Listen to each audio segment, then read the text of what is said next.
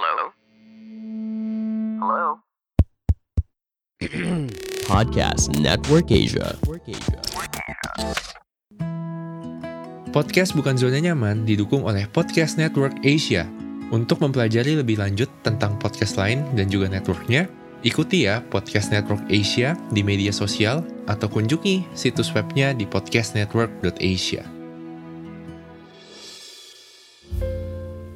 Halo semuanya, apa kabar? Selamat datang di podcast Bukan Zona Nyaman with Rian Duana, di mana gue akan membahas soal banyak hal dari self-development, karir, hidup, ataupun leadership yang bikin hidup kita gak nyaman. Karena yang namanya pertumbuhan itu pasti gak nyaman dan harus disengaja. Karena kalau nyaman bukan berarti aman. Apa sih sebenarnya yang kita cari dalam hidup? Dulu, gue sempat punya pertanyaan ini di awal-awal gue bekerja dan beranjak dewasa. Saat itu, gue adalah seorang fresh graduate yang masih naif dan baru pertama kali untuk mencoba bekerja sebagai profesional. Kebetulan kerjanya di agency, di konsultansi, dan sepanjang karir gue, gue banyak ngeliat klien, atasan, atau senior gue di kantor yang gue pikir-pikir kok karir mereka bagus dan hidup mereka juga kayaknya tuh beautiful banget. Dan gue juga mikir kayaknya kalau misalnya gue punya karir bagus, uang banyak, mungkin gue punya gadget yang paling bagus, jam tangan paling bagus, dan lain sebagainya, gue akan happy juga. Itu yang gue jadiin tujuan hidup gue waktu itu, untuk mengejar uh, hal-hal materi. Singkat cerita, gue bisa mendapatkan 80% kira-kira lah ya, more or less, yang gue inginkan di hidup gue dari segi materi. Yang pernah gue juga ceritain di podcast gue yang episode ketiga, kerja, kerja, kerja, tipes.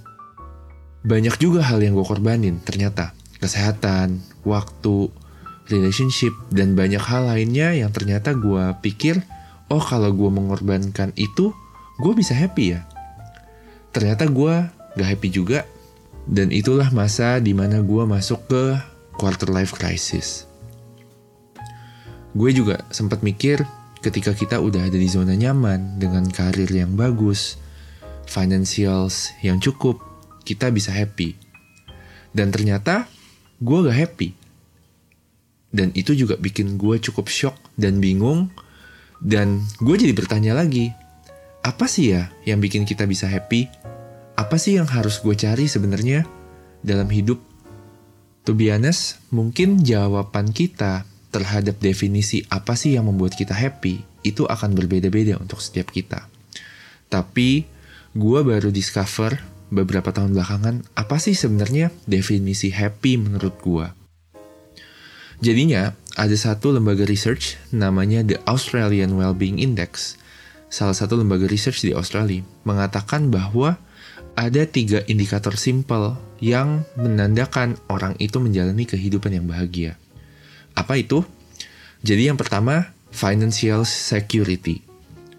Ini yang secara umum dicari sama semua orang, kestabilan uang, kestabilan finance, kestabilan bisnis, pekerjaan, apa pun itu. Dan gue ketemu satu quote yang lucu menggambarkan ini. You cannot buy happiness, but you can buy Nutella and it's the same thing. Itu lucu banget tuh quote-nya banyak banget di internet. Dan to be honest, gue itu pecinta Nutella banget. Tapi beli Nutella ya juga butuh duit. Jadi ya pasti untuk kita bisa membeli barang yang membuat kita bahagia, butuh uang. Tapi uang itu bukan satu-satunya faktor kebahagiaan. Makanya gak heran ke waktu definisi kebahagiaan gue stuck di sini, ya gue gak ngerasa happy.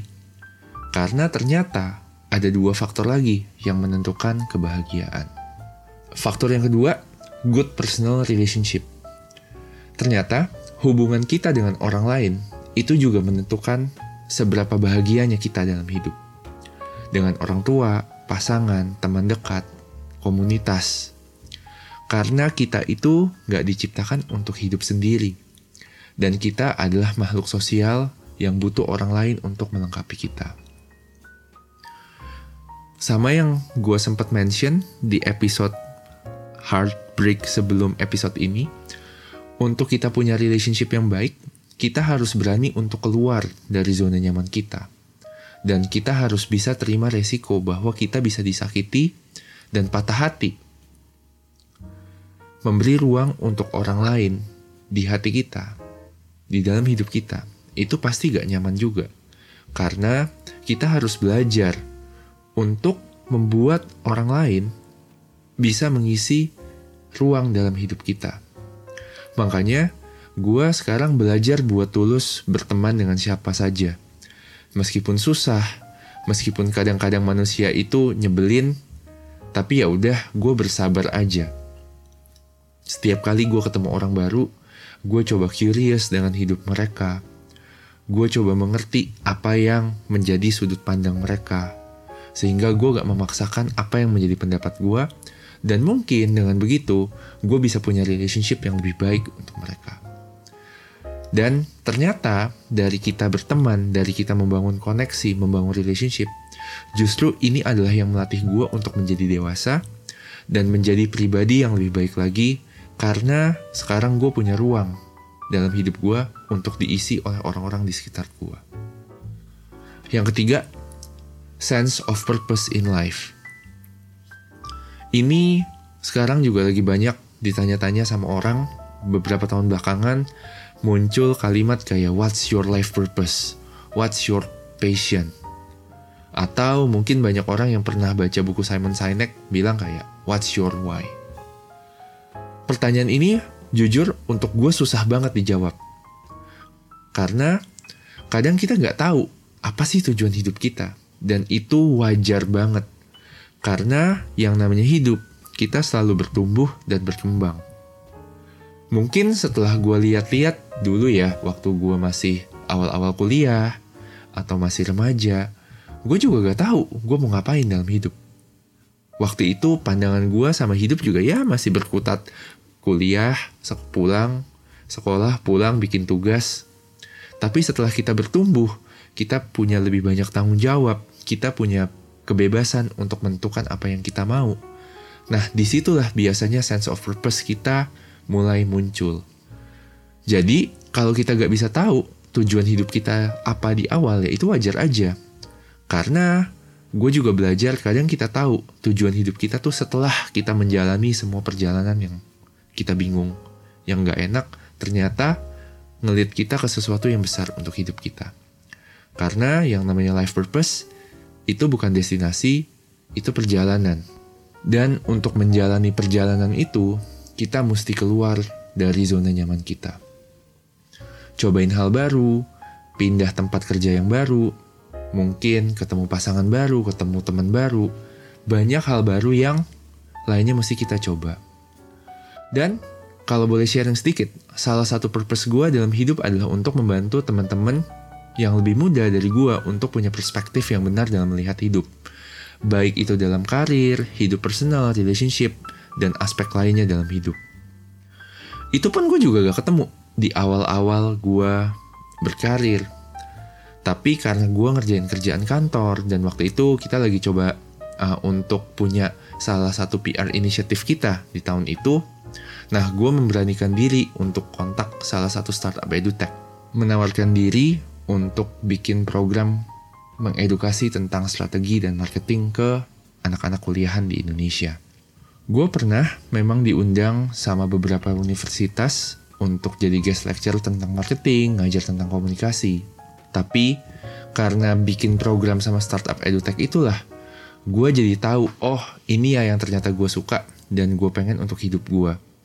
Dari ngajar, ngisi seminar, jadi bintang tamu, sekarang ya bikin podcast karena kalau waktu itu gue gak bikin program sama mereka, mungkin gue gak tahu bahwa gue tuh ternyata suka loh untuk gue bisa sharing apa pun yang jadi pengalaman hidup gue. Dan mungkin bisa membantu teman-teman yang mendengarkan. Jadi itu kira-kira tiga indikator happiness menurut Australian Wellbeing Index, financial security, good personal relationship, dan sense of purpose. Pertanyaannya, apakah gue udah happy sekarang? Maybe I can say yes, meskipun kadang-kadang ada masa downside-nya juga. ketika mungkin gue lagi pusing, lagi stres, lagi ada pressure dalam hidup. Ya namanya juga hidup ya, nggak mungkin setiap saat tuh happy-happy mulu, pasti ada downnya. Tapi balik lagi, sekarang ketika gue lagi bingung, lagi gak happy, gue coba balik lagi nih ke triangle of happiness gue. Apakah gue sudah fulfill tiga hal itu atau bagian mana nih yang belum difulfill? Dan karena gue tahu indikatornya akan lebih mudah untuk gue bisa mengimprove hidup gue berdasarkan uh, tiga indikator itu. Jadi itu aja sharing gue tentang happiness. Semoga membantu teman-teman ya untuk mempunyai perspektif yang benar terhadap happiness. Thank you.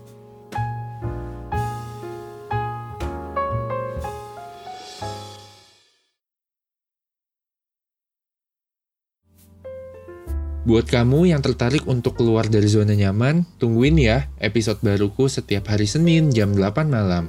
Atau bisa juga dengar episode-episode sebelumnya di podcast Bukan Zona Nyaman with Rian Duana dan Podcast Network Asia.